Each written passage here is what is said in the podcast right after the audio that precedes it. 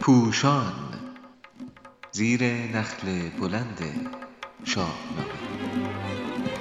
شاهنامه خانی از زبان فردوسی خردمند. شماره چهل زادن رستم. چاپ شده در روزنامه ستاره صبح در تاریخ نهم آذر ماه 98 نویسنده علیرضا قراباقی. گوینده همامی زارعیان پس از آنکه همگان پیوند زناشویی زال و رودابه را در کابل و زابل جشن می‌گیرند سام به گرگساران می رود. مهراب به کابل باز می گردد ولی سیندخت همراه دخترش در زابل می ماند تا از او مراقبت کند.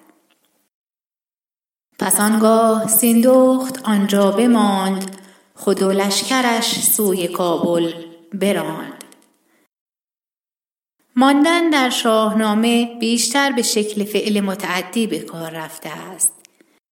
یعنی مهراب گذاشت تا سیندخت در زابل بماند و خود همراه با لشکرش به کابل بازگشت.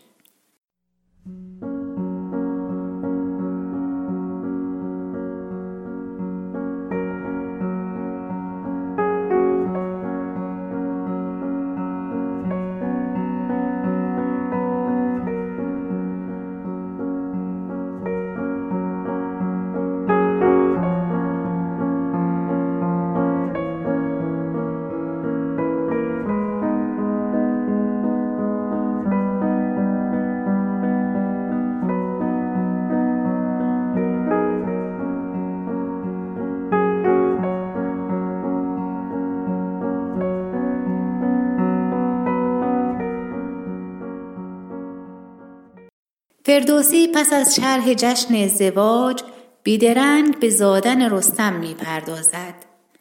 بسی بر نیامد بر این روزگار که بازاد سر اندر آمد نهار نهار نیز به معنای کمی و کاستی است بارداری رودابه تن او را سنگین می کند و رنگ رخسارش به زردی می گراید.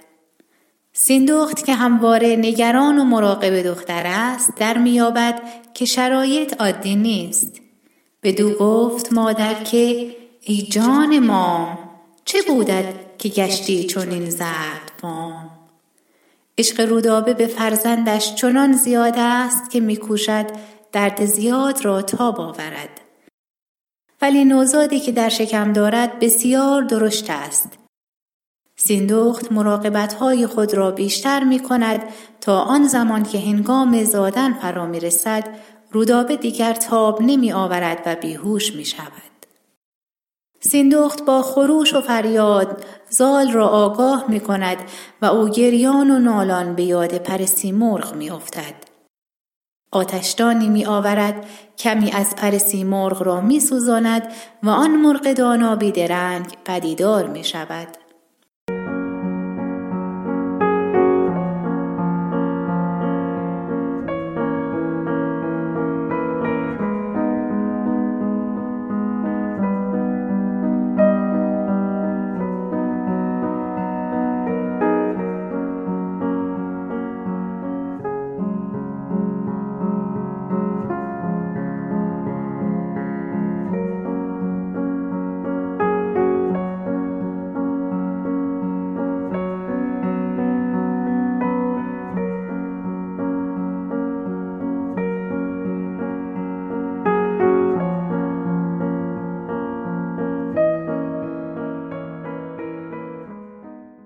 سیمرغ افسانهای بی آنکه چیزی بپرسد شرایط را در مییابد و می‌گوید پسری تنومند به دنیا خواهد آمد که سرآمد پهلوانان خواهد شد.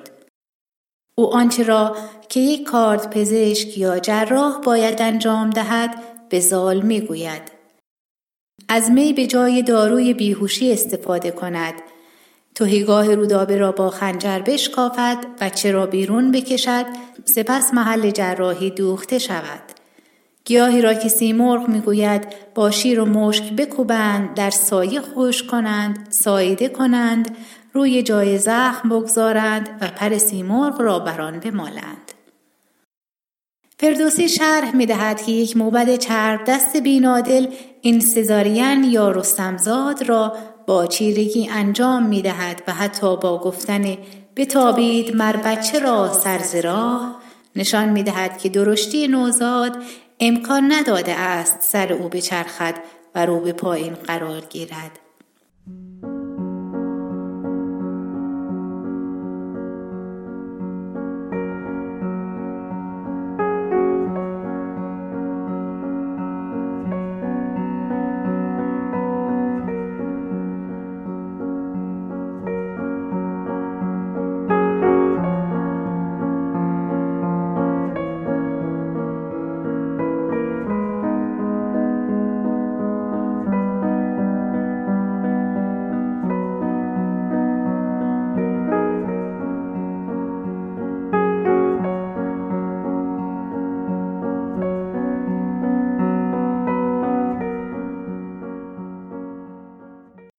فردوسی بزرگ در این داستان نیز ریزکاری های فراوانی به کار برده است که از آن میان می‌توان به بیهوشی رودابه پیش از آغاز زایمان اعتماد کامل زال به سیمرغ و نیامدن مردان به بالین مادر و نوزاد اشاره کرد.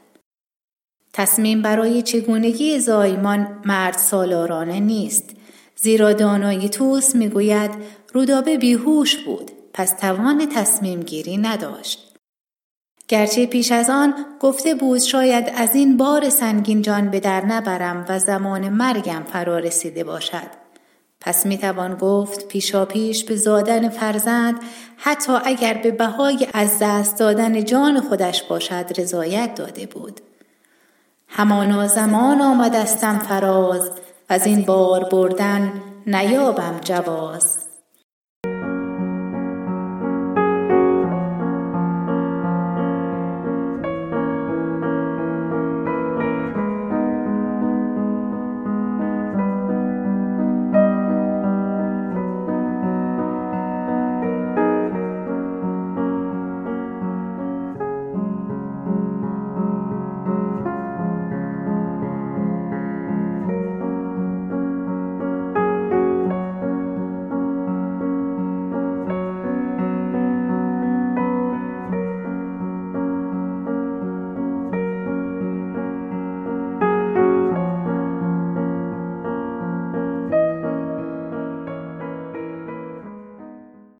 در مورد دوم در جایی که دیگران از این عمل بدون پیشینه نگرانند و حتی سیندخت می‌گوید که کودک ز پهلو که آید برون زال آنچنان بیچون و چرا به سیمرغ اعتماد دارد که پس از رفتن او بیدرنگ دست به کار می شود.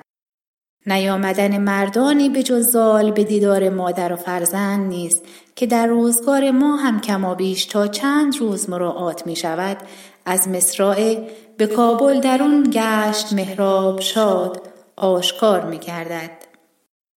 برای سام که دورتر است یک کودکی می دوزند یعنی مجسمه با حریر و موی سمور همانند رستم و به اندازه قد و بالای او درست می کنند و برای پدر بزرگ می فرستند. رستم که ده دایه به او شیر می دهند به زودی بزرگ می شود و زمانی که سن او از هشت سالگی هم می گذرد سام برای دیدنش به زابل می آید.